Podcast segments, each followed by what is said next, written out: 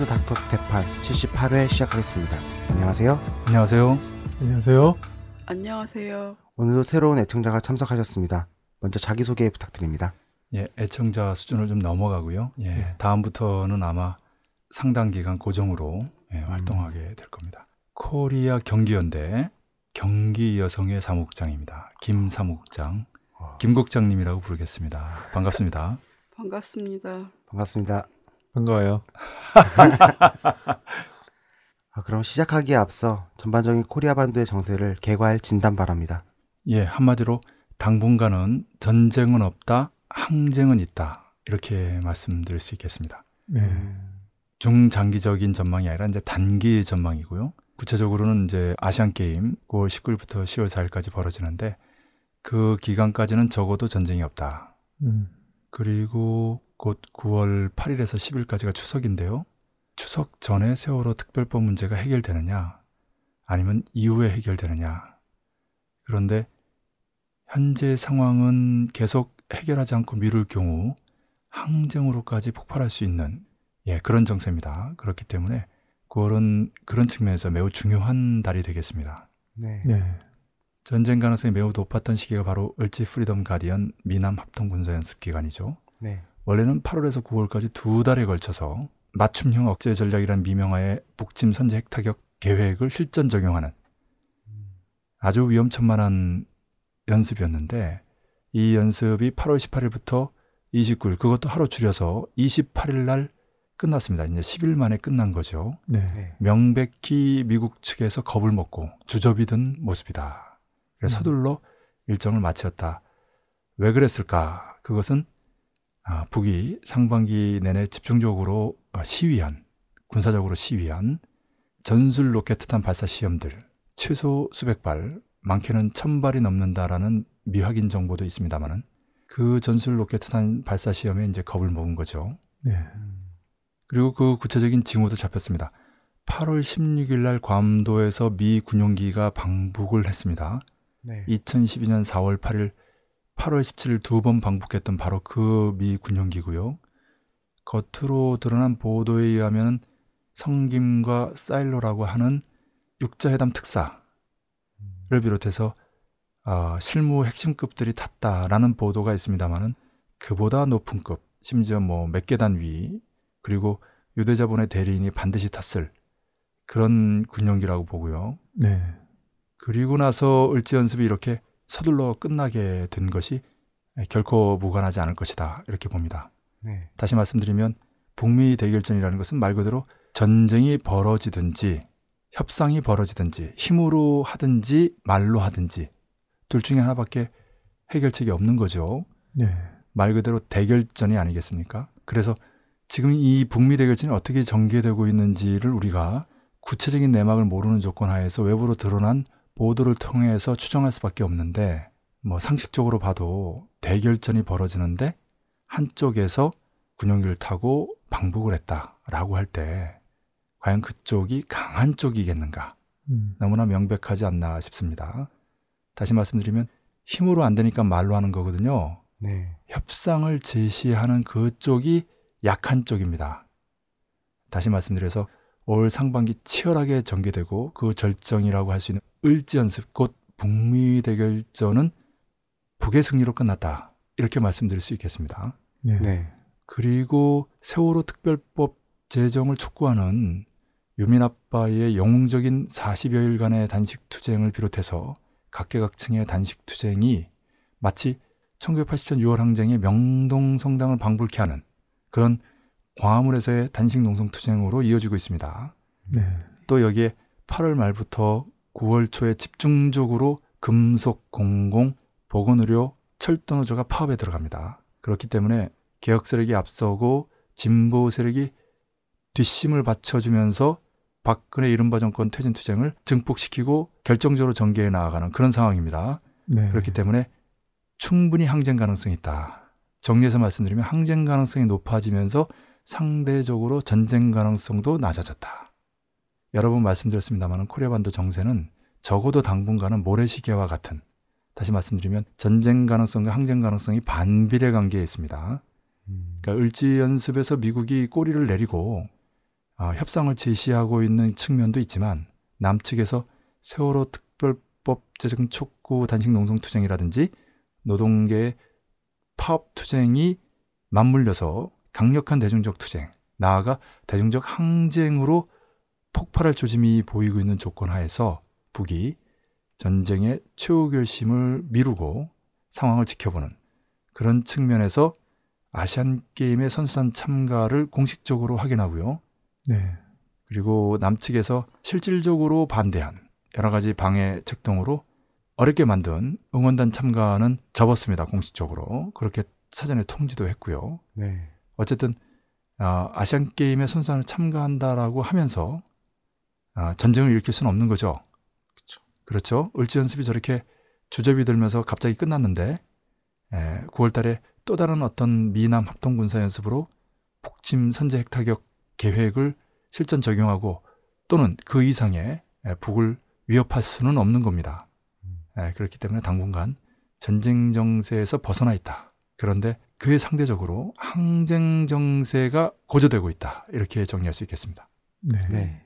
지난 28일 조선중앙통신은 김정은 최고사령관이 조선인민군 항공 육전병 구분대들의 강화 및 대상물 타격 실동 훈련을 지도했다고 보도했습니다. 예, 강화 훈련이라고 하는 낙하 훈련이죠. 특수부대가 낙하산을 타고 내려오는 그런 훈련을 했다는 거고요. 실동 훈련이라는 것은 여러 가지 그 기동 훈련을 했다는 겁니다. 이와 맞물려서 네. 네. 또 을지 프리덤 가디언 미남 합동 군사 연습이 예정보다 하루 앞당겨 28일 종료됐는데 이와 관련해 조국평화통일위원회 대변인이 담화를 발표했습니다. 예, 원래는 9월까지예요. 예, 그것도 29일로 줄였는데 음, 예, 거기서 또 하루 앞당겨서 서둘러 끝냈다는 것. 열흘 동안 충분히 다 해서 일찍 끝마친 게 아니라는 것. 그런 측면이 중요합니다. 한편 워싱턴 외교 소식통은 8월 중순경 미 정부 당국자들이 군용기로 평양을 방문해 비공개 회담을 가진 것으로 알려져 파문이 일고 있습니다. 예, 8월 16일로 알려지고 있고요. 그리고 미 정부 관계자뿐만이 아니라 유대 자본의 대리인도 탔을 것이다. 이렇게 음, 보는 거고요. 그동안 반관 반민이라고 그래가지고 북측에서는 정부 쪽에서 나오고 미국 측에서는 전 정부 일꾼들이 나와서 컨퍼런스라든지 토론회라든지 다양한 만남을 가졌는데요. 정부 관계자들은 이런 식으로 비공개 회담을 하고 있는 것이 바로 오바마 정권의 북측과의 협상의 중요한 특징 중에 하나입니다. 음, 조선중앙통신은 28일 김정은 최고사령관이 조선인민군 항공 육전병 구분대들의 강화 및 대상물 타격 실동 훈련을 지도했다고 보도했습니다. 원문을 그대로 인용하면 통신은 훈련은 항공 육전병들의 생소한 지대에 투하되어 행군, 수경, 대상물 타격을 배합한 실동 훈련을 실전의 분위기 속에서 진행함으로써 육전병들을 종합적인 전투 행동 조법에 숙련시키고 작전 전투 계획의 현실적 가능성과 구분대들의 전투 능력을 확정하는 데 목적을 두었다고 밝혔습니다. 예, 말이 어려운데 실전적인 훈련을 했다. 네, 평시에 하는 훈련은 실전처럼 또 실제 진행하는 전투는 훈련처럼 뭐 이런 말 있지 않습니까? 그런 측면에서 볼 수 있고 또 하나는 백두산 훈련 열풍이라고 하는 군인 대중들의 이제 훈련 운동이죠. 네, 그런 운동의 일환으로 어떤 의미에서 보면 용두 삼위격으로 주접이 들어서 끝나게 되는 을지 연습 그 즈음에 결정적으로 북의 최고 사령부가 북의 군대의 실전 능력을 테스트해 본 거죠. 네, 아, 아주 만족했던 것 같습니다. 보도 음. 내용에서 김정은 최고사령관이 환하게 웃는다든지 내용을 보면 그렇습니다. 네. 훈련이 끝나자 김정은 최고사령관은 훈련이자 군대이고 10배까지 군사 과업 중에서 훈련이 첫 번째 과업이라는 것을 명심하고 자나깨나 싸움 마당에 마음을 두고 당의 훈련 제일주의 방침을 철저히 관철함으로써 모든 군인들을 다병종화된 만능의 일당백 싸움꾼들로 준비시켜야 한다고 지시했다고 전했습니다. 인상적인 표현이죠. 예. 네. 그리고 훈련 제일주의 방침 네, 이런 음. 표현 일당백 아주 중요한 그 북의 군 사상이고 예, 훈련 지침이죠. 또 29일 조국 평화통일위원회는 대변인 담화를 발표했습니다. 원문을 그대로 인용하면 미국과 남조선 당국이 광란적으로 벌여놓은 을지 프리던 가디언 북친 전쟁 연습이 막을 내렸다면서 지난 18일부터 12일 동안이나 도발적인 을지 프리덤 가디언 북침 전쟁 연습을 강행함으로써 조선 반도 정세와 남북 관계를 최악의 상태로 몰아넣었다고 밝혔습니다. 승리를 선언하기보다 그런 전쟁 연습의 문제점을 강조한 것은 앞으로도 그런 전쟁 연습이 이어질 것이라는 측면과 함께 북의 군대와 인민들에게 여전히 경각성을 늦추면 안 된다. 이번에 승리했다고 해서 모든 게 끝난 것은 아니다 라는 것을 확인시켜주는 메시지입니다. 네. 또 우리는 조선인민군 총참모부 대변인 성명과 외무성 대변인 담화, 조국평화통일위원회 성명 등을 통하여 군사 연습으로 초래될 엄중한 후과에 대해 거듭 경고하면서 전쟁 연습을 즉시 중지할 것을 준열히 천명하였으며 한편으로 북남 관계 개선과 대화, 평화 통일을 위한 성의 있는 제안들과 조치들을 연이어 내놓으면서 마지막까지 인내성 있게 노력했다고 밝혔습니다. 그러면서 남조선 당국은 대화냐 대결이냐 전쟁이냐 평화냐 하는 입장을 똑바로 밝혀야 한다면서 우리는 남조선 당국의 근무 태도를 지켜볼 것이라고 덧붙였습니다. 이제 두 가지 말씀드리면 하나는 8월 16일 미 군용기가 가서 을지 연습 이렇게 할 거니까 너무 걱정하지 마라. 그런 얘기를 했겠죠. 근데 그 얘기는 뭐냐면 북이 실제로 을지 연습 기간에 전쟁을 일으키면 어쩌나 하는 걱정인 거죠. 걱정은 자기들이 한 거죠. 정말 두려워서 이런 말을 한 건데 네. 그래서 북은 을지 연습 시작 전에 이 연습이 용두 삼위격으로 끝날 것을 알고 있었던 겁니다. 그러나 이것은 내부적인 비공개적인 공개되지 않은 트랙이죠. 네, close track이라고 할 수 있습니다. 음. 그리고 외부적인 공개적으로 공개 트랙이죠. open track이라고 할 수 있는 그런 측면에서 총참모부라든지 외교부라든지 조평통이라든지 이런 성명 담화들이 있었던 것이고요. 그리고 적절한 훈련도 있었던 겁니다. 네. 음. 두 번째는 조평통 성명이라는 게 이제 남 당국을 상대해서 주로 발표하는데요. 근무 태도를 지켜보겠다. 전쟁이냐 평화냐 선택하라. 이렇게 하는 것은 뭐냐면 박근혜 정권에게 빨리 북에 대한 최종 입장을 밝혀라 라는 얘기입니다. 네. 이미 여러 차례 말씀드렸습니다. 박근혜는 지금 사면 초가거든요. 상전 미국으로부터조차 고립되는 조선일보 산케이 신문 보도 내용은 박근혜의 최대 약점을 건드리는 건데 미국이 배후에서 조정한 거죠. 네. 네. 어, 오히려 지금 박근혜가 살 길은 정말로 북과 손잡는 길밖에 없어요. 음. 그 가능성을 보고 북에서 빨리 최후 개심해라. 우리도 더 이상 기다릴 수 없다. 라고 하는 대목입니다. 네. 이 대목은 굉장히 중요한 대목이에요. 박근혜 이른바 정권에 보내는 메시지이면서도 최후 결심을 촉구하는 북이 언제까지나 인내하며 기다릴 수는 없다라는 부분을 지적한 내용입니다. 방금 말씀하셨듯이 미 정부 당국자들이 지난 8월 16일 군용기를 띄워서 평양을 방문해 비공개 회담을 가진 것으로 알려졌습니다. 괌도에서 날아갔죠? 예.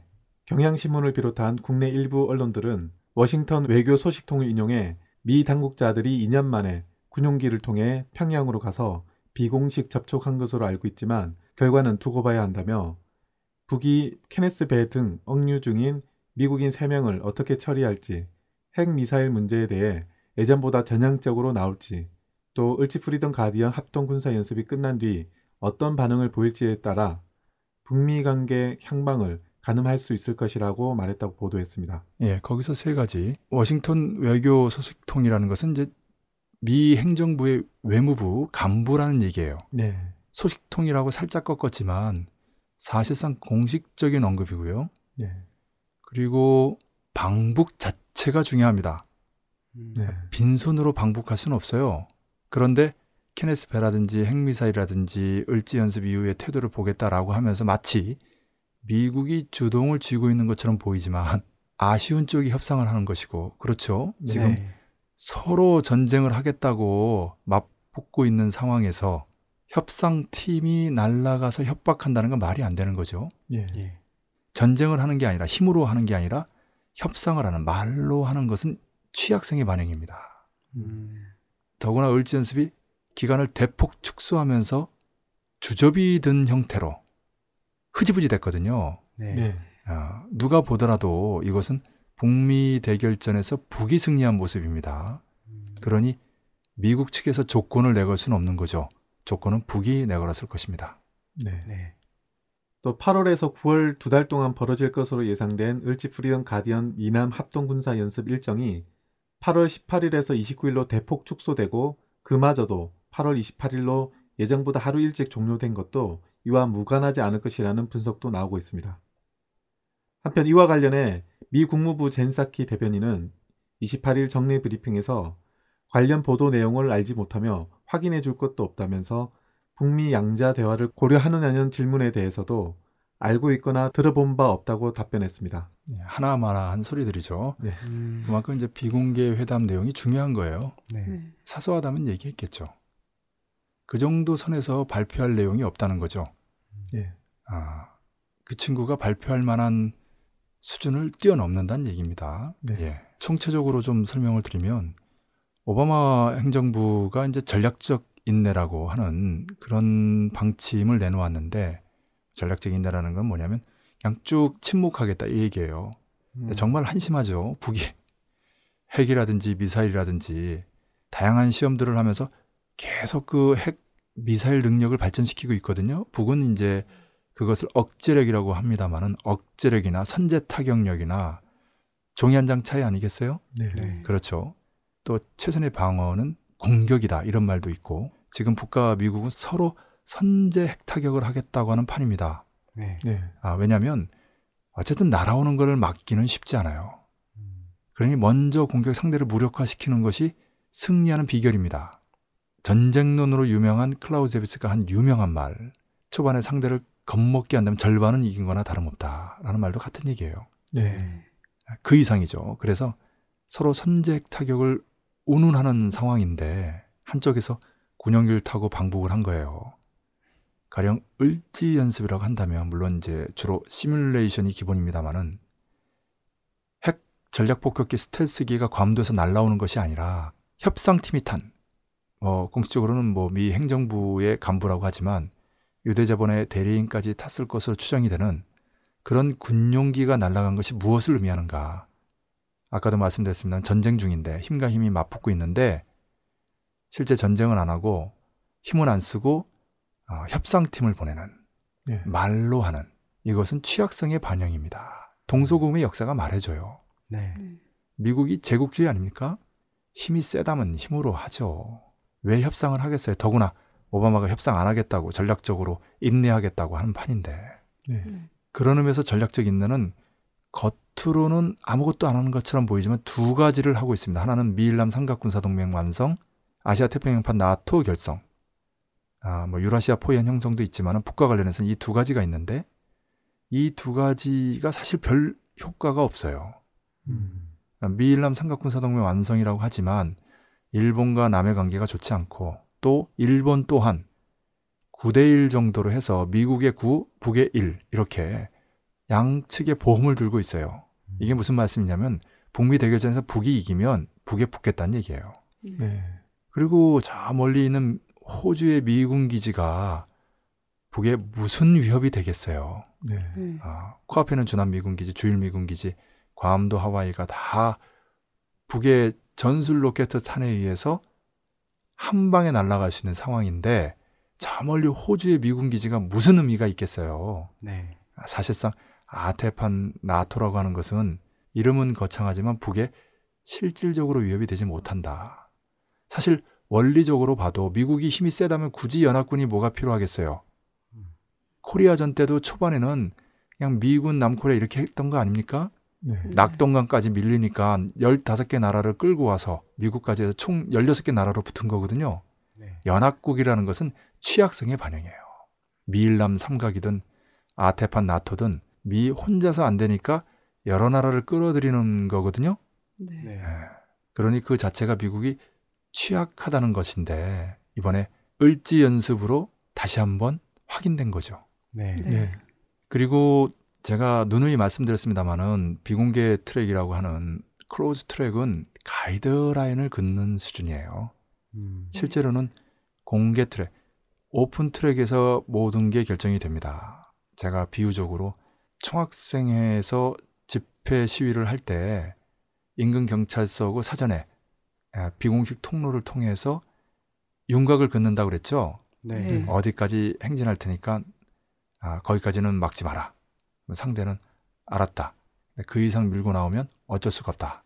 이런 수준에서 가이드라인을 걷다가 그 경찰 쪽에서 먼저 공격을 하면 이제 이쪽에서 약속을 어겼다 해가지고 이제 더 강력한 보복 응징을 하고 또 반대로 학생 측에서 더 밀고 나오면 저쪽에서도 최루탄을 쓰면서 아, 또 진압하려고 하고 사실 그렇게 충돌하면 양쪽이 다칠 수 있거든요. 잡히기도 하고 학생들만 잡히는 게 아니라 경찰도 잡혀요. 학생들한테. 그러면 경찰들은 바로 문책 들어오거든요. 예, 그러니 경찰 쪽에서도 어느 정도 가이드라인을 긋는 것이 현명하다는 걸 알아요. 아. 물론 이 가이드라인도 평소의 힘의 대결에 의해서 그어지죠. 학생 쪽에 힘이 세면 멀리 긋고 약하면 가까이 그어지고 뭐 그런 거죠. 그렇죠? 아, 네. 대학 문 밖도 못 나갈 수도 있어요. 그러니까 결국 그 가이드라인도 윤곽일 뿐 결과는 실제 해봐야 아는 거 아닙니까? 네. 그런 결과에 의해서 역량과 작전에서 우위에 있는 쪽이 관계에서 주동을 지고 이후에 가이드라인도 유리하게 긋게 되는 것인데 김정은 최고사령관이 등장한 이후에만 세 번이 있었습니다. 2012년 4월 8일, 8월 17일 그리고 올해 8월 16일 이렇게 세 번이 있었어요. 4월 8일은 2012년 4월 15일 직전에 그러니까 4월 13일인데 원래는 2012년 12월 12일 날 발사할 바로 그 광명전 3호 2호기를 탑재한 은하 3호 2호기 발사죠. 그래서 이 극궤도 위성이 지상 500km에 바로 안착하지 않았습니까? 네. 네. 근데 이제 4월 8일 날 그 방북한 미 군용기 다 세 번 괌도에서 날아갔습니다. 네. 아, 그 군용기를 타고 어떤 사람들이 가서 어떤 얘기를 했는지 북이 4월 13일 날 극궤도 위성이 아니라 그냥 장거리 미사일을 발사하는 걸로 끝냈어요. 음. 예, 그러니까 인공위성 안착은 당연히 실패하죠. 인공위성을 탑재하지도 않았던 거예요. 그 4단계 로켓에 대해서 얼마나 궁금했는지 막 비롯해 여러 나라들이 경쟁적으로 그 잔해를 수습하려고 별 노력을 다 했어요. 예. 네. 그만큼 북의 미사일이 위력적인데 그러다 보니까 이제 북의 과학자 기술자들이 좀 내심 불만이 있을 수밖에 없지 않겠어요? 음. 예, 본인들은 성공할 수 있는데 자신이 있는데 인공위성을 탑재한 우주 발사체가 아니라 그냥 음, 대륙간에도 미사일을 발사하고는 인공위성 발사가 실패했다 이렇게 발표해 버리니까 사실 군대 인민들로부터 손가락질 받을 거 아니에요. 네. 아, 그런데 어떤 목적에서 북이 그렇게 한 거예요 대담하게.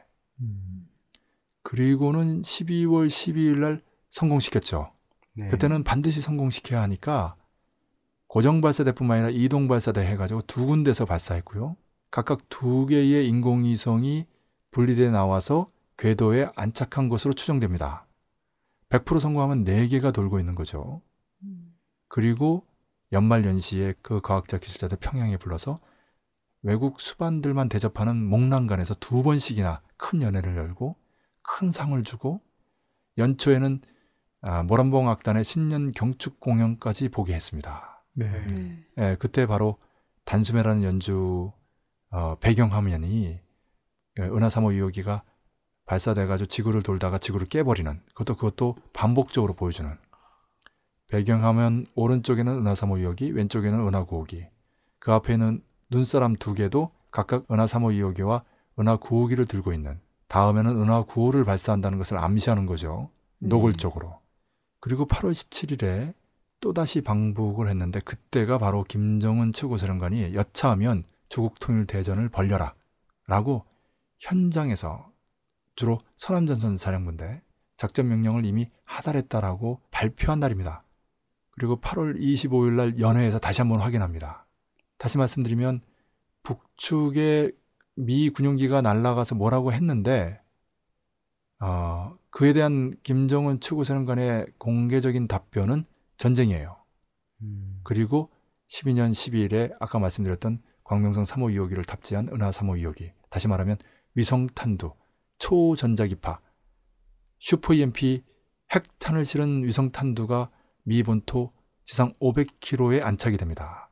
네. 그 극궤도 슈퍼 EMP 위성탄두가 터지게 되는 순간 미 본토 전역이 암흑천지 아비규환으로 된다고 누차 말씀드렸습니다. 네. 네. 이것은 북이 북미 대결전을 조국 통일 대전뿐만 아니라 반미 대결전 나아가 반미 대전으로 통일혁명 대전 인류 해방 대전으로 펼쳐지게 될 때 괌도 하와이까지 제한 핵전으로 끝나지 않고 미국이 본토나 바다에서 북을 공격하게 될 때 미 서부뿐만 아니라 동부까지 포함하는 미 본토 전역을 한순간에 마비시켜 버릴 수 있는 그 강력한 무기를 미리 올려놔 놓고 다시 말씀드리면 최악의 경우에도 반드시 이길 수 있는 카드를 만들어 놓고 시작한 겁니다. 제5차 북미 반미 대결전은. 네. 네. 북이 이런 군사적인 시위를 하거나 공세를 취했는데 제5차는 먼저 해놓고 시작한 거죠.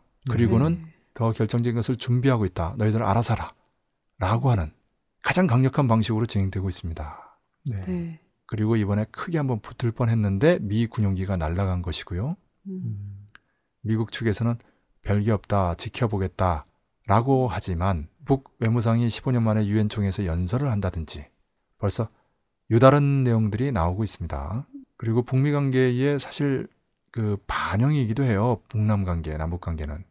6.15 공동선언 14선언과 같은 선언을 북과 합의하고 이행하든지 아니면 그것을 도저히 할 수 없는 정권이라고 하면 갈아버리든지 그래야 되는데 지금은 후자로 진행되고 있습니다. 네. 네. 그렇기 때문에 북미 대결전의 중요한 하나의 분수령이 이루어졌다. 음. 이렇게 볼 수 있겠습니다. 네. 네. 다시 말씀드려서 오바마 정권의 전략적 인내 정책이라고 하는 것은 신뢰도 없지만 이렇듯 실질적으로는 비공개 방식으로 회담을 하고 있다. 사실 클린턴 정권 시절에는 양자 회담이었고요. 부시 정권 시절에는 삼자 또는 육자 회담이었어요. 음. 그런데 오바마는 다르게 비공개 회담을 즐기는 겁니다. 겉으로는 음. 전략적 인내라고 아, 엉뚱한 소리를 해대고 실질적으로는 이런 회담들을 하고 있는 거죠. 우리가 상식적으로 알듯이 공개적으로 얘기하면 여러 이목들이 있기 때문에 이를테면 공화당이 반대한다든지 아, 뭐 강경파, 뭐 온건파 이런 친구들이 서로 얘기를 해대는 바람에 사실 그 협상을 하는 측에서는 좀 신경이 많이 쓰일 수 있어요. 그렇죠? 네. 그렇기 때문에 실질적으로 정말 결정적인 협상을 하려면 비공개 협상이 기본입니다. 네. 그래서 모든 논의를 끝내고 완전한 합의를 이룬 뒤에 전격적으로 발표하는 음. 그렇게 되면은 이 회담을 방해하는 세력들은 어떻게 할 도리가 없는 거죠. 네. 그러면 이번에 비공개 회담으로 모든 게 끝났겠는가? 요거는 좀 두고 봐야 됩니다. 네. 네. 2012년에 두 번 있었는데 그럼에도 불구하고 2013년, 2014년 첨예한 대결전이 벌어지지 않았습니까? 네. 네. 아, 그렇기 때문에 아, 이번에 을지 연습은 이렇게 갑자기 축소돼서 용두 삼위격으로 미국의 사실상 패배로 끝났지만 이외에도 공개적으로 오바마 정권이 정책을 전환하면서 전격적으로 북이 원하는 방식의 협상 과정으로 진입할지는 지켜봐야 됩니다. 또 네. 북이 단순한 협상을 원하는 것이 아니라 이번에는 모든 것을 실질적으로 끝내는 북의 표현대로 조국의 자주적 평화 통일과 함께 고토 회복으로까지 나아가야 되기 때문에 과연 이것이 협상으로 끝나겠는가? 한 번은 정말 북미 반미 대결전 마치 수천 년 전 동이족의 치우천왕과 하와족의 황제 헌원이 만나서 탕록에서 벌였던 그 전쟁과 같은 인류 최후의 아마겟돈의 전쟁이 벌어질 수 있다. 그래야 음.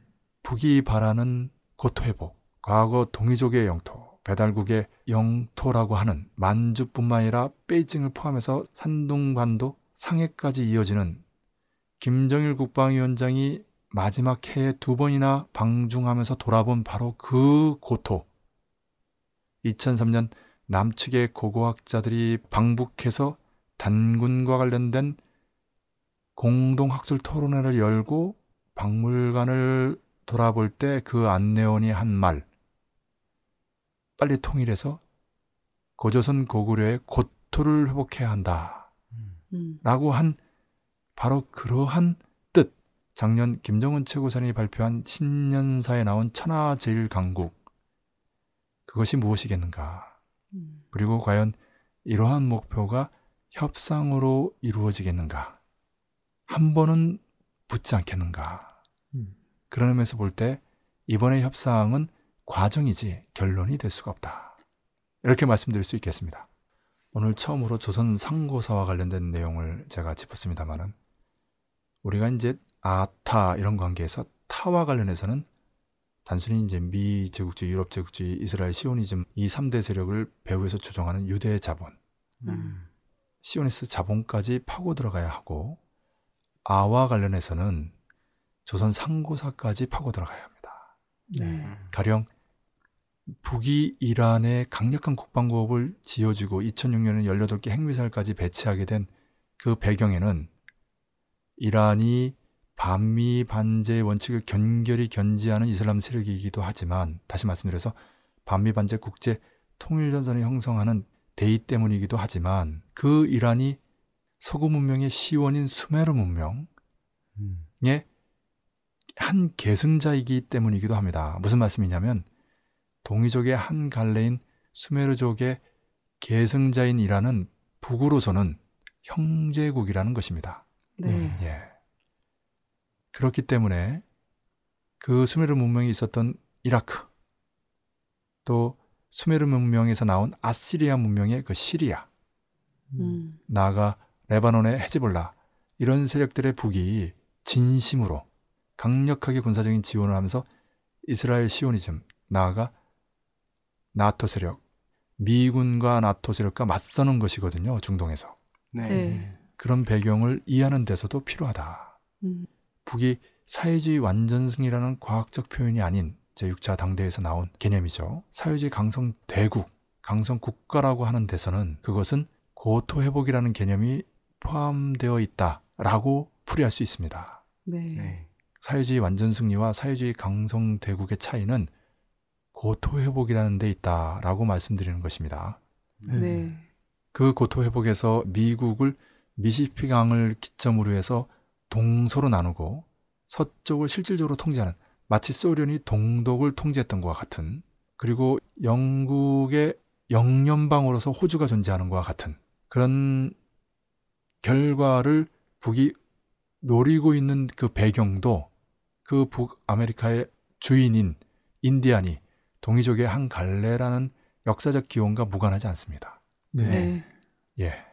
그렇기 때문에 조선상고사까지 알아야 북의 전략을 더 깊이 있게 이해할 수 있다라고 말할 수 있는 것입니다. 음. 그리고 그 수메르 문명에서 나온 바빌로니아 문명에 의해서 박살이 나서 디아스포라를 시작한 유대 자본이 그토록 집요하게 90년대 초반에 이어서 2003년까지 이라크를 침공하고 특히 2003년에는 이라크를 침공하자마자 바그다드에 있는 수메르 문명의 유물들이 집중적으로 보관되고 있는 박물관을 완전히 털어가고 지금도 IS 이슬람 국가라는 것을 만들어서 이라크를 시아파 순위파 쿠르드족으로 삼분하는 전략을 가지고 그 이슬람 국가를 키우고 훈련시켜서 지금도 이라크에 전쟁이 계속되고 우제역이 파괴되는 그런 상황에 어떤 역사적 배경이 있는가 이것을 설명합니다. 음. 다시 말씀드려서 유대 자본이 3대 원수가 있는데 하나는 수메르 바빌로니아 세력이고 하나는 로마 세력이고 하나는 히틀러 독일 세력이에요.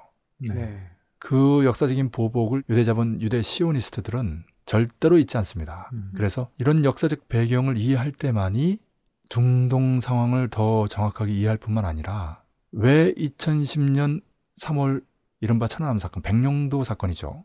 네. 네. 그 훈련에 이스라엘 돌핀급 잠수함이 투입됐는가? 그 잠수함은 독일이 2차 대전에 유대인 학살의 사제 배상의 대가로 만들어준 것입니다. 그래서 이스라엘만 갖고 있는 유일한 잠수함들이에요. 네. 미국의 큰 잠수함은 백령도 바닷속 그 용트림 바위 뒤에 은신하기가 어렵기 때문에 바로 이렇게 작고 기동성 있는 돌핀급 잠수함이 투입된 거죠. 네. 그리고 유사시에 거기서 어, 미사일을 발사해서 평양과 황해도를 속대밭으로 만들려고 하는 거죠. 그래서 그 전술을 알고 있는 북이 먼저 백령도 앞바다 용트림 바위 뒤 그 섬근을 정리한 거죠. 그게 바로 2010년 3월에 있었던 사건입니다. 네. 왜 이란을 비롯한 중동의 세력이 북을 알카에다 신의 기지라고 부르는가?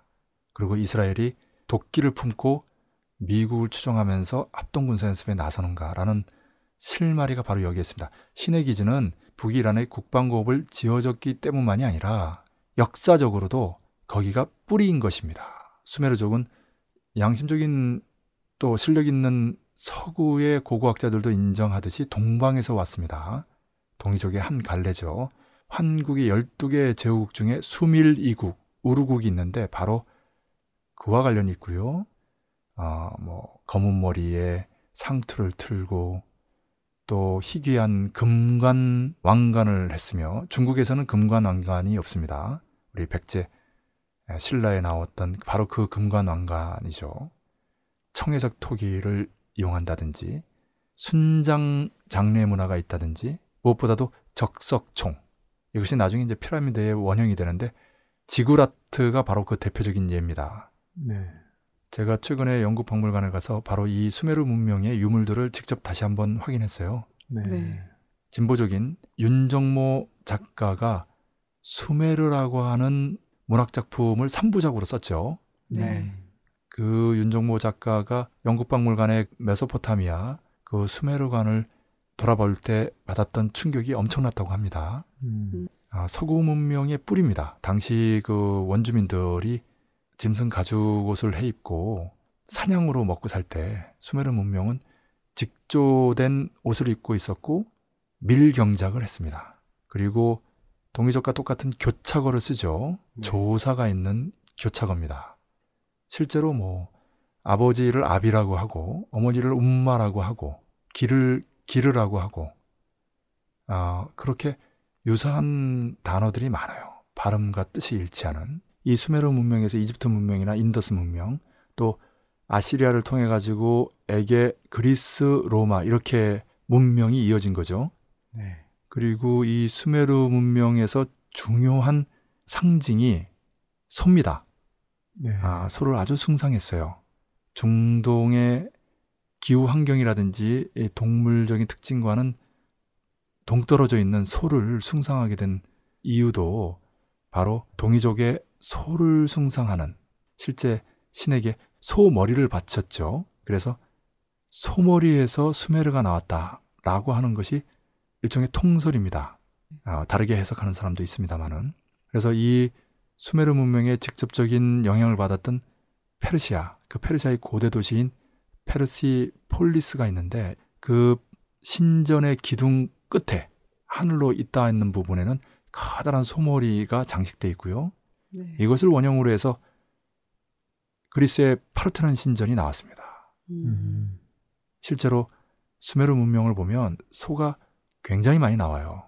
그리고 아시리아 문명에서도 머리는 왕이고 몸은 소인, 사자나 다른 것이 아니라 후기에는 뭐 사자도 나옵니다만은 초기에는 소만 나왔죠. 네. 이것이 이제 이집트의 스핑크스의 원형이 되기도 합니다. 그리고 인더스 문명이 연결돼 드라비다족으로 연결이 되는데 지금도 인도 동남쪽에 있는 드라비다족은 타미르를 쓰는데 우리나라하고 정확하게 1500단어 정도가 일치합니다. 네. 네.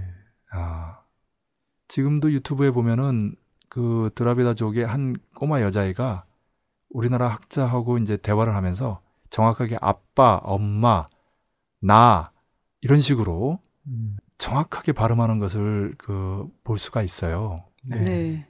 예. 그래서 우리가 이제 그 상고사를 이제 추적하는 방법이 이제 유물도 있고 문헌도 있습니다만은 언어를 통해서도 합니다. 음. 그렇기 때문에 아, 수메르 문명과 동이족의 연관은 여러 갈래를 통해서 수많은 증거로 입증할 수 있고요. 이에 대해서는 뭐 윤정모 작가뿐만 아니라 뭐 문정창 역사학자라든지 김상일 한신대 교수라든지 수많은 사람들이 그렇게 연관 결과를 발표한 글도 있고 책도 있습니다. 네. 여기서 말씀드리고 싶은 거는 어, 중동에서 벌어지고 있는 전쟁, 또 북과 이란, 이라크, 시리아, 레바논의 헤즈볼라의 관계를 이해하는 데서 역사적 배경이 중요하다는 것. 그 핵심 열쇠, 키워드를 수메르 문명이 갖고 있습니다. 네. 네. 네. 오늘은 여기까지만 하겠습니다. 언제 한번 기회가 되면 또 네. 계속 추가적으로 제가 설명드리죠. 네, 아주 잘 들었습니다. 그럼 다음 주제로 넘어가서 유민 아빠 김용호 씨가 단식 46일째에 단식을 중단했습니다. 누구나 다 같은 생각일 텐데 정말 다행인 거죠. 네. 생명이 위태로울 수 있는 상황에 있었기 때문에 제가 말씀드렸습니다만은 역사적으로 예전에 스코틀랜드 정치인들이 헝거 스트라이크 옥중 단식을 했을 때 80일까지 했다고 했지 않습니까? 그때 예, 뇌하고 심장의 아, 세포를 이제 파괴하기 시작한다고 말씀드렸는데 음. 그러나 지금처럼 노숙에서 굉장한 스트레스를 안고 특히 막판에는 이제 국가 정보까지 동원돼서 엄청난 압박을 줬죠. 네. 그리고 링겔 주사를 맞았어요. 예전에 스코틀랜드 정치인들 중에 링겔 주사 맞은 사람들은 죽었다고 그랬죠. 자연스럽게 복식하지 않고 링겔 주사를 맞다가 쇼크사를 한 사례가 많습니다. 음. 그렇기 때문에 매우 위험한 상황이었는데 정말 다행히도 더 늦기 전에 단식을 중단하게 돼서 많은 사람들이 안도하게 됐죠. 네. 우리 운동하는 사람들은 테러주의도 있지만 예, 목숨을 던지면서 이렇게 투쟁하는 거에 대해서 물론 그 자체의 숭고한 뜻을 그 강력한 의지를 높이 평가는 하지만 그런 노선을 갖고 있지는 않습니다. 음. 그런 노선이나 전술은 전부 수구 세력들이 철저하게 날조하고 왜곡하는 것입니다. 가령 1980년대 뭐 그 대학생들 사이에서 무슨 자살조가 있다든지 또 강균 운동가가 유서를 대필했다든지 이런 식으로 네. 얼토당토 않는 황당한 날조국을 펼치는데 절대 그렇지 않습니다. 음. 우리는 철저하게 대중 노선이에요. 네. 광범위한 국민 대중이 노동계를 비롯한 기층 민중과 시민 세력들이 하나가 돼서 떨쳐 나서면서 바꾸는 항쟁 노선이지 테러라든지 어떤 극단적인 극소수의 선도투로 세상을 바꿀 수 있다고 전혀 생각하지 않습니다. 그것은 참다운 진보 세력의 사상도 아니고 방법도 아니에요. 네. 이 자리를 빌어서 그 점을 다시 한번 확인합니다. 어쨌든 유민 아빠 김용호 씨가 단식을 풀게 돼서 또 살아서 끝까지 힘차게 싸울 수 있게 된 데에 대해서 정말로 다양스럽게 생각합니다. 한편 천주교 정의구현 사재단과 정의당, 통합진보당 의원들과 시민들은 단식을 계속하겠다는 뜻을 밝혔습니다. 수사권 기소권 있는 세월호 특별법 제정을 요구하며 46일째 단식해온 고 김유민 양 아버지 김용호 씨가 단식을 중단했습니다. 세월호 가족 대책위는 28일 오전 11시 기자회견을 열고 김용호 씨 단식 중단 과정과 김용호 씨의 대국민, 대국회 메시지를 밝혔습니다. 유경근 세월호 가족 대책위 대변인은 김용호 씨 단식 중단 배경은 둘째 딸 유나와 어머니의 간절한 부탁 때문이며 특히 각종 루머들이 둘째 딸 유나에게 영향을 미칠지 모른다는 걱정을 많이 했다고 전했습니다. 예, 그게 이제 국가정보원에서 퍼뜨린 유언비어죠. 네. 실제로 병원의 그 원장을 만나서 사찰도 했죠. 네. 음. 그것이 이제 그 담당 여의사에게 전달이 돼서 이제 공개가 됐는데요. 네. 하여튼 목적을 달성하기 위해서는 수단과 방법을 안 가리는 것이 이제 수구 세력의 특징인데 국가정보원이 말 그대로 국가를 위한 정보 활동을 하는 것이 아니라 이런 식으로 세월호 참사와 같은 그런 재앙이 다시는 반복돼서는 안 된다 라고 하면서 그 진상규명과 책임자 처벌을 요구하는 의로운 투쟁을 막기 위해서 유언비어를 날조해서 퍼뜨리고 가장 비열한 방식으로 공작을 펼치는 그것에 질려서 이번에 사실 중단하게 됐다 이렇게 해도 과언이 아닙니다. 특히 두 번째 딸에 악영향을 미칠 수 있는 아빠로서는 가장 약한 측면이 아닐 수 없거든요. 네. 그렇기 때문에 물론 이제 그 딸과 어머니가 정말 생명이 위태로운 아빠를 걱정해서 절박하게 호소한 것에서 크게 마음이 움직이지 않았나 하는 생각도 합니다. 음. 당연하죠. 발표 내용 그대로일 거라고 봅니다. 또 단식 중단이 그동안의 진상 규명 요구 중단은 아니다. 긴 싸움에서 새로운 방법과 다른 길로 힘있게 가는 방법으로 전환하겠다는 것이라며 청운동과 광화문, 국회 농성은 계속하고 특별법에 대한 응답을 들을 때까지 지속할 계획이라고 언급했습니다. 예, 우리가 이제 운동권 용어로 이제 뿌띠다. 그냥 뿌띠 부르주아. 이제 중산층들이 늘상 이제 동요를 잘하고 용두삼위로 이제 끝내는 경우가 많으니까 절대 그런 식으로 하면 안 된다라고 이제 하면서 쓰는 용어인데 김용호 씨는 오랫동안 비정규직 노동자 생활을 하다가 작년에 이제 정규직 노동자가 비로소 됐고 그래서 이제 자동적으로 뭐 금속노조의 이제 노조원이 됐다고 하는데 네. 역시 노동계급 다운 모습이다. 완강한 투쟁 의지를 보면서 그런 생각을 하지 않을 수 없습니다. 네. 네. 음. 한편 천주교 정의구현 사재단과 통합진보당, 정의당 의원단 등은 단식을 계속 이어갈 뜻을 밝히고 있습니다. 천주교 정의구현 사재단은 세월호 문제가 아무것도 해결된 것이 없다고 언급하면서 그렇죠. 전국 각지에서 단식 기도회를 계속 이어갈 뜻을 밝혔습니다. 역시 천주교 정의구현 사재단답고요. 네. 네. 작년 말에도 박창신 신부를 비롯해 천주교 정의구현 사재단이 앞장에 섰죠. 네. 네. 1980년 6월 항쟁도 그랬습니다. 음. 그리고 통합진보당과 이제 정의당. 통합진보당은 당연하고요. 이제 정의당은 진보와 개혁 중간쯤에 있는데 어쨌든 새정치민주연합과는 다른 모습을 보여주고 있습니다. 새정치 민주연합은 한마디로 얘기하면 기회주의 정당이에요. 중간 정당이라는 것은 진보와 수구 사이에서 왔다 갔다 기회주의적으로 움직이는 그런 정당이죠. 그래서 동요가 심하고 뒷심이 없어요. 네.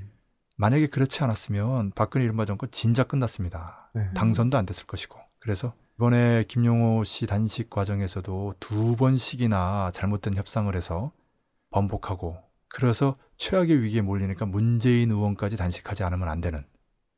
문재인 의원은 김용호 씨 단식을 중단하라고 단식을 한 거예요. 네. 네. 그렇기 때문에 김용호 씨가 이번에 단식 중단하면서 같이 중단할 수밖에 없는 거죠. 네. 아, 물론 이제 김용호 씨 단식의 취지에 공감하면서 생명이 위험하니까 단식을 중단하도록 종용하면서 그 세월호 특별법 반드시 관철하겠다라는 의지를 확인하는 그런 단식 투쟁을 전개한 거죠. 네. 그런데 또 이제 또 새누리당이나 수구 언론들은 과거 지울 스님 단식 때 단식을 중단하라고 했는데 지금은 오히려 단식을 본인이 하고 있으니 이거 모순이다 이렇게 얘기하는데 음. 지금도 단식 중단하라고 단식을 한 거예요. 별로 음. 모순되는 게 없어요. 네. 예, 그리고 지울 스님 때도 그렇고 지금 김용호 씨 때도 그렇고 그 생명이 걱정돼서 문재인 의원은 그런 사람이에요. 그 순수한 마음과 담백한 성격대로 걱정돼서 중단하라고 한 거고 그때는 청와대 이제 시민사회 수석 보좌관으로서 노무현 대통령의 뜻을 반영해서 이렇게 단식 중단을 권고했던 거거든요.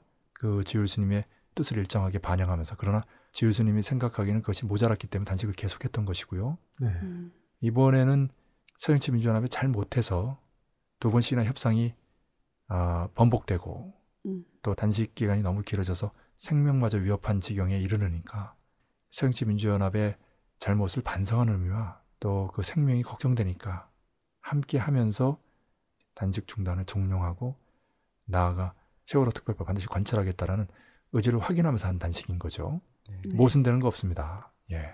새정치 민주연합의 의원들이 문재인 의원과 같은 그런 마음을 가지고 결연하게 행동한다면 이런 일도 없는 거죠.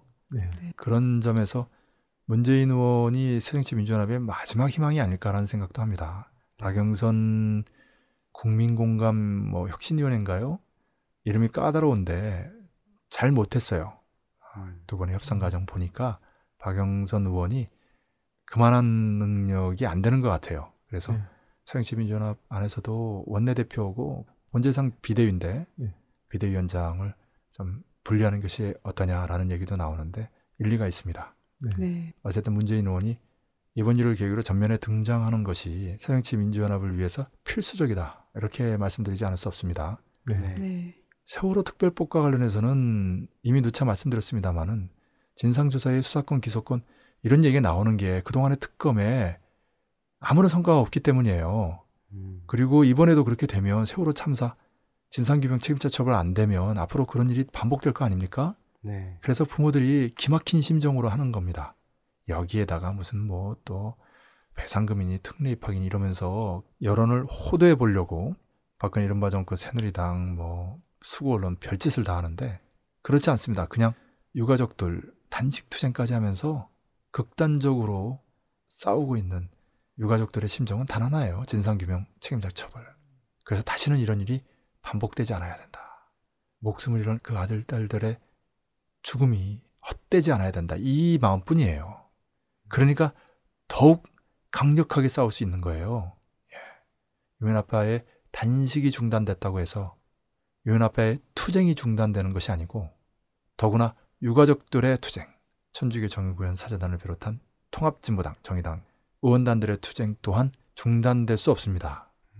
그런 의미에서 우리 이상훈 코리아 연대 공동 대표가 바로 오늘 귀국해서 오늘 일요일인데 내일 월요일부터 바로 광화문 단식 농성단에 합류하게 됐어요. 네. 예. 그러니까 바로 내일부터 광화문에서 단식 농성을 시작하는 거죠. 그러니까 음. 이 방송이 나갈 때쯤에는 이미 광화문에서 단식 투쟁을 하고 있을 것입니다. 과거 2004년에도 그렇고 2008년에도 그렇고 두 번씩이나 20여일간 여의도에서 국가보안법 철폐, FTA 반대를 위한 단식 농성 투쟁을 한 바 있는데 이번에도 힘든 투쟁에 또 앞장서게 됐습니다. 그래서 한동안 팟캐스트를 함께 할 수 없고요. 대신 경기 여성의 김 사무국장, 김 국장이 그 역할을 대신하게 됐습니다. 네, 그 사실을 좀 알려드리면서 고생하게 됐는데 저도 좀 경험이 있기 때문에 말처럼 그렇게 쉽지 않습니다.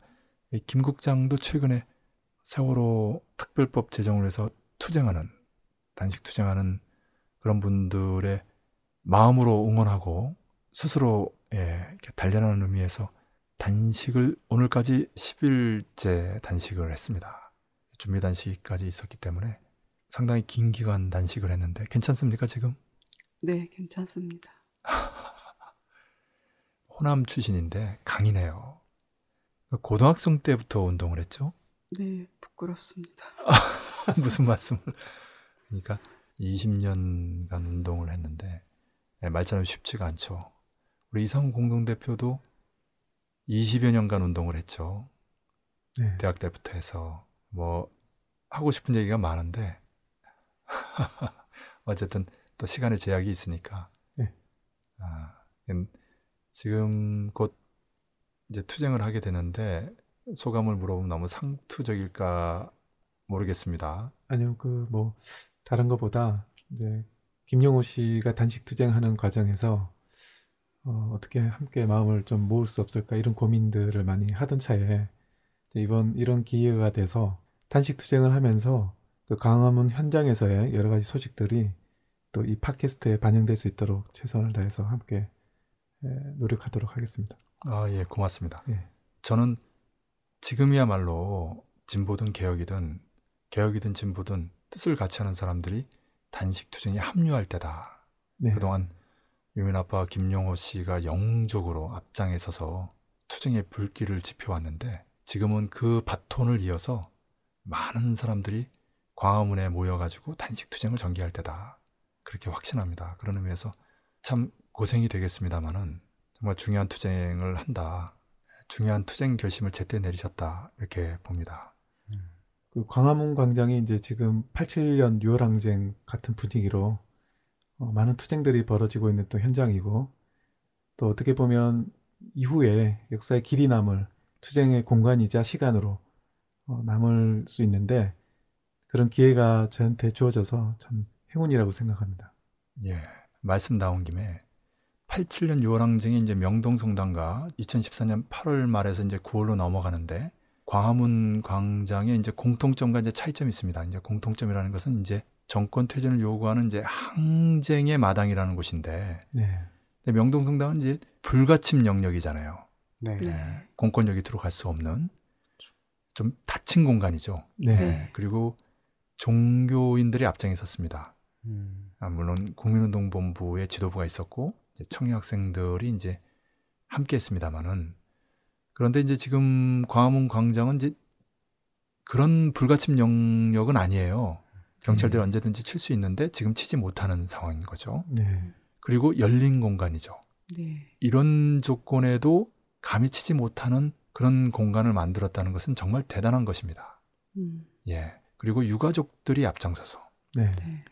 어, 비정규직, 정규직 노동자 출신입니다만은 어쨌든 어, 유가족의 한 사람이 40여일간 단식하면서 투쟁의 앞길을 개척해온 그러면서 뜻을 같이 하는 수많은 사람들이 단식을 하고 농성을 하고 투쟁을 하는 그런 공간이라는 측면에서 보면 훨씬 더 진일보한 공간이다 이런 말씀드리고 싶습니다. 더구나 광화문 광장은 미 대사관 바로 앞이고 청와대가 지척 아닙니까? 네. 네. 예, 그런 측면에서 볼 때 이후에 박근혜 이른바 정권의 결정타를 날리고 남코리아 운동사의 기립인 날 그런 투쟁의 구심점으로서 충분하다.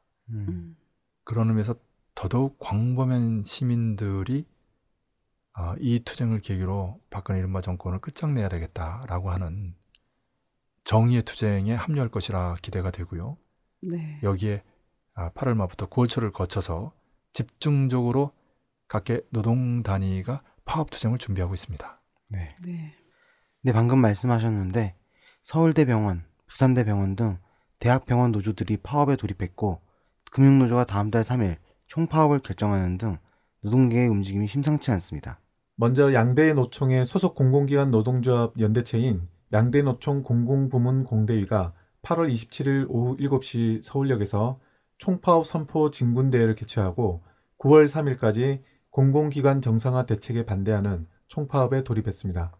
양대 노총 공공기관의 이번 파업은 공공기관 부채의 원인인 4대강 사업, 재벌 요금 특혜 등 책임을 공공기관 노동자들과 국민들에게 전가하는 것을 중단할 것과 공공기관 노동자들의 노동 기본권 침해를 중단할 것 등이 핵심적인 요구입니다. 예, 정말 잘 제기했습니다. 이명박 정권이 만들어 놓은 후과는 조금도 개선되지 않았고 오히려 더 심화되고 있거든요. 네. 그리고 그 엄청난 적자를 각 공공기관들에게 분산시켜 가지고 결국 노동자들과 국민들에게 전가시키고 있지 않습니까? 네. 그런 의미에서 이 투쟁은 단순히 해당 단위의 노동자들의 권익만을 대변하는 투쟁이 아니라 전체 민중들 국민들의 이해와 요구를 대변하는 투쟁이다. 음, 정말로 중요한 투쟁이다. 헌신적인 투쟁이다라고 아니할 수 없습니다. 네. 또 금융노조가 14년 만에 총파업에 돌입합니다. 금융노조는 26일 지부별로 전 조합원 찬반 투표한 결과 91%의 찬성률로 총파업 투쟁이 가결됐다고 밝히고 27일 서울 여의도 문화마당에서 수도권 조합원 5만 명이 참가하는 총파업 진군대회를 개최하고 오는 9월 3일 하루 파업을 진행하기로 결정했습니다. 예, 압도적인 그 찬성 투표고요. 금융 노조가 정말 중요합니다. 왜냐하면 이미 남코리아를 비롯해 세계의 자본주의가 금융 자본주의라고 해도 과언이 아닐 정도로 이 분야가 최첨단이고 네. 중심골이에요. 네. 나중에 진보 정권이 들어서도 정말로 복잡한 분야인 금융 분야를 바로 세우는 데서 금융 노조의 역할이 결정적으로 중요합니다. 음. 예, 이 금융노조는 한국노총 소속이라 되게 눈에 띄는데요. 김문호 금융노조 위원장은 총파업으로 관치금융 철폐와 임단투 승리를 따내고 현안을 해결하겠다며 총파업 뒤에도 협상에 진척이 없으면 10월에도 11월에도 12월에도 다시 총파업을 하겠다고 강경한 의지를 밝혔습니다. 한국노총은 역사적으로 이제 관변 조직이잖아요. 그러니까 네. 이제 어용 노조다 이렇게 얘기하는데 그러나 식민지 반자본주의 예속성과 기형성이 심각한 남코리아에서는 그런 정부와 가까운 노조조차도 전투적일 수밖에 없습니다. 음. 네. 예, 그러면서 이제 공공 쪽에서도 함께하고 아예 한국노총 계열의 금융노조에서 나서는 것이고요. 그런 의미에서 궁극적으로 민주노총과 한국노총도 통합이 되어야 하고 통합이 될 수밖에 없다. 실제로 과거 이제 김대중 노무현 정권 시절에 뭐 금강산이라든지 뭐 이런 데서 노동자 대회가 열릴 때 북은 꼭 민주노총만이 아니라 한국노총까지 함께 초청합니다. 네. 예, 그 이유가 다른 데 있지 않다는 것이죠. 이어 보건의료 노조도 단위 사업장들이 박근혜 이른바 정권의 의료 사용화 저지를 위한 파업에 속속 돌입했습니다. 서울대 병원 노조는 27일부터 의료 사용화 저지와 서울대 병원 정상화를 위한 무기한 파업에 들어갔습니다. 사용화 맞습니까? 네, 맞습니다. 예, 예. 우리가 이제 그렇게 강조했는데 민영화라는 표현은 정말로 이제 교활한 표현이다. 국민들 것을 재벌들에게 주면서 민영화라고 하는 거거든요. 예, 사용화가 맞습니다. 뭐 사유화라고 표현도 쓰는데 예, 민영화라는 말에 아, 영자를 이제 공통으로 해서 이제 사용하라고 표현하는 것이 뭐 본질은 뭐 사유합니다만은 대중적으로 이해하기가 좀 쉽다고 생각이 듭니다. 예, 그래서 사용화를 반대하는 그 투쟁 그런 측면에서 보면 이제 보건의료 노조와 철도 노조의 투쟁은 필연적일 수밖에 없고 또 굉장히 사활적입니다. 네. 예, 사용화라는 것은 현장의 노동자들에게도 치명적이지만 국민들에게도 심각한 후과를 끼칠 수밖에 없기 때문에 진주 의료원 사태가 바로 그걸 보여주지 않았습니까? 그 의료원이 공공성을 잃으면서 수많은 사람이 목숨을 잃지 않았어요. 그렇기 때문에 보건의료 노조의 파업투쟁 의지도 결연하다. 비록 시기가 지금 그 뒤로 미쳐지고 있습니다만 그것은 여러 가지 이유가 있었던 것 같아요. 좀 이따 설명드리죠. 네.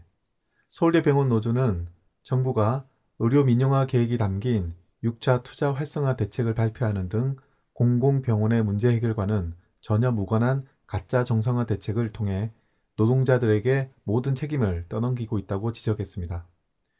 또 부산대 병원 노조도 병원 설립 58년 만에 처음으로 파업에 들어갔습니다. 보건의료 노조 오민석 부산대 지부장은 정부의 공공기관 정상화 방침을 받아들일 수 없다며 국립대 병원 노조 가운데 가장 노조세가 약한 부산대 병원을 타깃으로 삼아 길들이기 하려는 정부의 시도를 비판했습니다.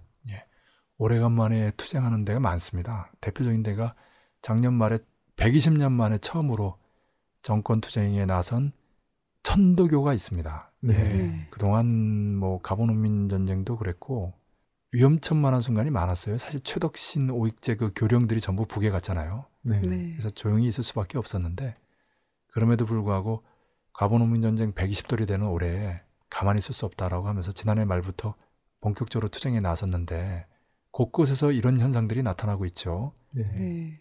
또 이어서 서비스 연맹 홈플러스 노조도 25일 그간 교섭에서 회사 측의 입장에 변화가 없어 29일부터 31일까지 전체 조합원 2,500여 명이 참가하는 전면 파업을 하겠다고 선언했습니다. 노조는 시급 10.1% 평균 500원 인상을 요구한 반면 회사는 시급 200원 인상안을 고수하면서 접점을 찾지 못했습니다. 김국현 노조 선정국장은 이달 들어 노사가 어렵게 교섭을 재개하면서 노조는 시급 200원 인상보다 더 나은 변화를 회사가 보이기를 요구했다며 회사가 기존 입장을 고수한 만큼 전면 파업에 들어갈 방침이라고 밝혔습니다. 예. 임단투, 생활적인 요구를 반영한 투쟁이라고 해서 달리 볼 게 없습니다. 노동계급의 투쟁은 기본이 그래요. 네. 그리고 이 투쟁을 전개하면서 정치 투쟁으로 발전하는 것이고 노동계급이 정치 세력화를 실현하는 것이거든요. 네. 그렇기 때문에 이 시기에 함께하는 그런 투쟁이 생활적인 요구를 반영한 경제 투쟁이라고 해서 전혀 그 낮춰보거나 다르게 생각할 이유가 없습니다. 네. 민주노총은 지역본부, 산하노조, 시민단체들과 함께 전국적인 홈플러스 불매운동에 나서기로 했습니다. 당연히 그렇게 해야죠. 예. 이같이 민주노총 내 소속 노조들이 정해진 날짜에 맞춰 단계별로 파업을 진행하고 있으며 금융노조를 비롯한 한국노총 또한 파업에 참여하고 있는 양상입니다. 다시 정리하면 8월 27일부터 양대 노총 공공기관, 금융노조, 금속노조, 서울대, 부산대 등 보건의료 노조, 홈플러스를 비롯한 서비스 노조 등 파업에 돌입하고 있으며 9월 초에는 철도 노조가 총파업을 준비하고 있는 것으로 알려졌습니다. 공공, 금속, 금융, 서비스 또 보건. 그리고 보건의료와 철도. 네. 예. 박근혜 정권의 이제 4대강 사업이라고 할 수 있는 게 바로 그런 보건의료와 철도에 사용하거든요. 네. 네. 예. 지금 뭐 제주도까지 지하터널을 뚫겠다 이런 얘기도 있어요. 이런 그 뭐 거대한 사업을 펼치면 이제 떨어지는 게 많겠죠. 뭐 20% 커미션이라고 그러면 30조 4대강 사업은 6조라는 말이거든요. 네. 재벌이 되려고 했던 이명박의 꿈이 실현되는 거죠. 네. 음. 6조뿐이겠어요. 그뭐 금융을 비롯해서 공기업들 통해서 들어온 돈까지 하면 과거 이제 김영삼 정권 시절에 김영삼과 맞서서 감옥에 들어온 김영삼과 친한 국회의원이 있었어요. 어. 제가 이제 감옥에서 그때 장기 단식을 했는데 그 단식을 보면서 좋게 봤는지 여러 가지 얘기를 해줬는데 그 중에 하나가 자기 후배가 공기관에 들어갔다는 거예요. 무슨 무슨 공사 이런 데 들어갔는데 후배한테 그랬대. 야, 네가 뭘 한다고 거기에 들어가냐 그랬더니 그 후배가 아, 선배님 무시하지 마십시오. 20%. 아, 이것만 딱 비자금으로 올리면 되는 거 아닙니까? 라고 얘기했다는 거예요. 어, 그러니까 공기업은 예산이 굉장히 큽니다. 뭐 이를테면 뭐 음, 20조다. 그러면 이제 20%면 이제 4조죠. 네. 그러니 수구 정권의 검은 돈, 비자금이 얼마나 많은지 상상할 수도 없는 거예요. 그런데 이명박 정권은 김영삼하고 차원이 달라요. 평생 이런 식으로 사업을 해온 사람이기 때문에 훨씬 더 많은 상상을 초월하는 치부를 했다라고 세상에 많은 사람들이 다 알고 있는 거죠. 네. 그런데 그것을 박근혜 정권이 들어서는 바람에 하나도 캐고 있지 못합니다. 하나도 밝히고 있지 못해요. 음, 그것이 이제 2012년 9월 달에 이명박과 박근혜가 밀담을 나누면서 합의한 사항 중에 하나일 거라고 추정이 되는 거죠. 네. 아, 당연한 거죠. 임기 이후 안전을 보장해 주는 거고 박근혜 당시 후보가 대통령이 되는 거 이거 막거래 한 거죠. 그래서 이제 이명박 정권 하에서 전 정부적으로 대선 부정선거를 진행한 거죠. 국가정보, 뭐 사이버 사령부 이런 등등 해서 할 수 있는 모든 수단과 방법을 다 동원해 가지고 박근혜를 이른바 대통령에 당선시킨 거죠. 예. 네. 제가 두 가지 말씀을 드리고 싶은데 하나는 노동운동 대오가 이렇게 일정을 늦추게 된 것은 노동운동 대오의 구심체 예, 지도부가 그만큼 조직 정치 사업을 잘 못한 데 있다라는 지적도 가능합니다. 네. 네. 네, 그런데 다른 한편으로 보면 이렇게 투쟁의 시기를 좀 맞추려고 노력을 많이 했고요. 네. 그리고 또 하나는 세월호 특별법 제정 촉구 투쟁이 다시 말하면 중간 세력 시민 사회 세력의 투쟁이 예상보다 완강하게 전개되면서 그 투쟁의 추이를 좀 볼 필요가 있었기 때문이기도 합니다. 네. 네. 다시 말씀드리면 개혁 세력이 치고 나가고 진보 세력이 뒤를 받쳐주는 투쟁이 이상적입니다. 음, 왜냐하면 진보 세력이 앞에서 치고 나가면 이제 종북 세력이다. 음, 뭐 친북 좌경 세력이 앞장선다. 상투적이에요. 그렇게 색깔 공세를 취하면서 이제 투쟁의 대의를 교란시키고 여론을 호도하는 그동안 한두 번만 그렇게 하지 않았기 때문에 그래서 중간 세력이 먼저 나서고 뒤에 그 중간 세력의 힘이 떨어질 때쯤에 흔들릴 때쯤에 진보 세력이 가세하는 것은 그런 여론 호도에 빌미조차 주지 않는 세련된 방식이라고 할 수 있습니다. 네. 네. 그리고 두 번째는 아까 이제 87년 6월 항쟁과 2014년에 현재의 항쟁으로 나아가는 투쟁의 이제 공통점과 차이점을 얘기했는데 당시에는 6월 항쟁의 승리가 이루어진 뒤에 6.29 항복 선언이죠.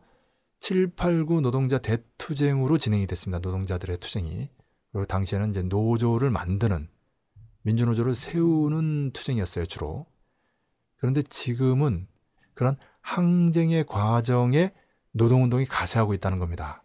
음, 그리고 노조를 세우는 투쟁이 아니라 때로는 생활적 요구를 전면에 내세운 투쟁도 있지만 기본적으로는 박근혜 이른바 정권을 퇴진시키는 투쟁입니다. 높은 수준의 네. 정치 투쟁이죠. 네. 네. 그런 투쟁에 각 단위 노동 계급이 함께 나서고 있는 것은 매우 고무적인 일이 아닐 수 없습니다. 음. 87년과는 비교할 수 없이 성장한 노동운동 세력이 이제는 주력군, 그 주력군 중에 주력군으로서 영도 계급으로서 제 역할을 다하고 있는, 다하려고 하는 그런 특징이 있다. 이렇게 말씀드릴 수 있겠습니다.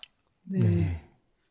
아, 그 마무리하기 전에 그 단식 오늘 10일째인데 보통 힘든 상태가 아닌데도 이게 이제 참관해서 아, 다음에 사실 우리 이상훈 공동대표 역할을 해야 되기 때문에 미리 봐둘 필요도 있고 그래서 이제 갑자기 이제 결합하게 됐는데 어때요 오늘 소감이라든지 지금 뭐 특별히 또 하고 싶은 말은 없는 질문도 괜찮아요.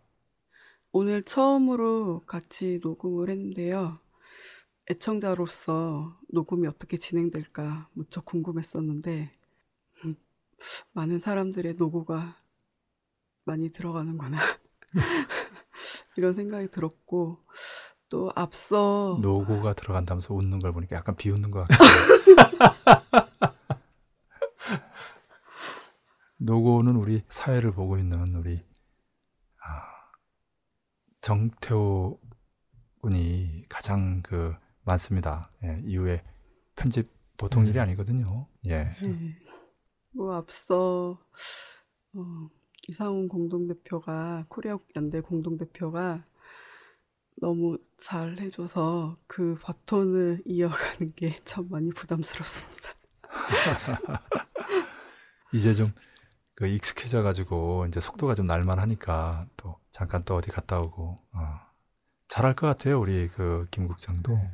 네. 처음에 네. 저도 되게 많이 버벅거리고 새로운 성장기를 또 한번 드라마를 쓰면 좋겠습니다. 앞으로 잘 해보도록 노력하겠습니다. 좀 수줍어해서 예. 아주 그 강인한 예, 동지예요. 그래서 또 이 글을 잘 써요. 사실은 사람들 잘 모르는데 음. 아, 제가 저 글을 좀 볼 줄 아는데 아, 우리 그 대우에서도 글을 가장 잘 쓰는 사람 중에 한 사람이에요. 그래서 네. 그 비결을 언제 한번 물어봤어요. 그랬더니 아, 일기를 매일 썼다 그러더라고. 어렸을 아. 때부터. 음. 그리고 일기를 매일 쓴다는 건 성실하다는 겁니다. 이상훈 대표하고 이제 함께 이렇게 활동을 해보니까 이상훈 동지가 얼마나 그 성실한지 제가. 예, 가장 늦게 자고 가장 일찍 일어나고 예, 정말 그동안도 수고 많았는데 이거 갑작스럽게 이번에 예, 귀환하게 돼가지고 준비 단식도 충분히 못한 채 예, 또 여러 가지로 또 이제는 좀 연로한 그 흔적이 흰머리라든지 그래서 2004년, 2008년보다 아마 힘들 거예요. 그래도 어, 이제 항쟁의 마당에서 어, 항쟁으로 육박하는 광화문 단식 농성단에 합류하는 것은 또 또 다른 의미에서 역사적인 의의가 있을 겁니다. 예, 네. 그때 다 풀지 못한 그 한 국가보안법 철폐도 안 되고 FTA도 통과됐잖아요. 네. 아, 이번에는 기어이 세월호 특별법 제정뿐만이 아니라 박근혜 정권을 퇴진시키는 아, 박근혜 이른바 정권을 퇴진시키는 그 투쟁에서 아주 혁혁한 공을 세우고 돌아오기 바랍니다. 예. 우리 닥터 스테판을 비롯해서 어, 우리 코리아 포커스 팟캐스트를 들어주시는 많은 분들이 광화문 단식 농성장을 방문해서 코리아 연대 이상훈 공동대표를 만나서 격려도 해주시고 또 여력이 되면 어, 릴레이 단식 뭐 하루라도 좋고 이틀도 좋고 그렇게 동참하면 더 좋을 것 같습니다. 예, 지금이야말로 가능한 모든 사람들이 뜻을 모으고 힘을 모아서 예, 박근혜 이른바 정권이 세월호 특별법을 제정하든지 아니면 물러나든지 결판을 내야 될 때다 이렇게 말씀드릴 수 있겠습니다. 네. 네. 네. 네, 마무리하겠습니다. 지금 코리아 반도 정세는 을지 프리덤 가디언 미남 합동 군사 연습이 끝나면서 전쟁 가능성이 줄어드는 대신 세월호 참사 진상 규명, 책임자 처벌을 요구하는 범국민적인 행동이 강화되고 8월 말 9월 초 노동계의 총파업이 집중되면서 박근혜 정권이 최대의 위기에 봉착했습니다. 이럴 때일수록 자주통일과 민주주의를 위한 투쟁이 그 어느 때보다 절실하다고 할 수 있겠습니다. 모두 수고하셨습니다. 수고하셨습니다. 네, 수고하셨습니다. 네, 수고하셨습니다.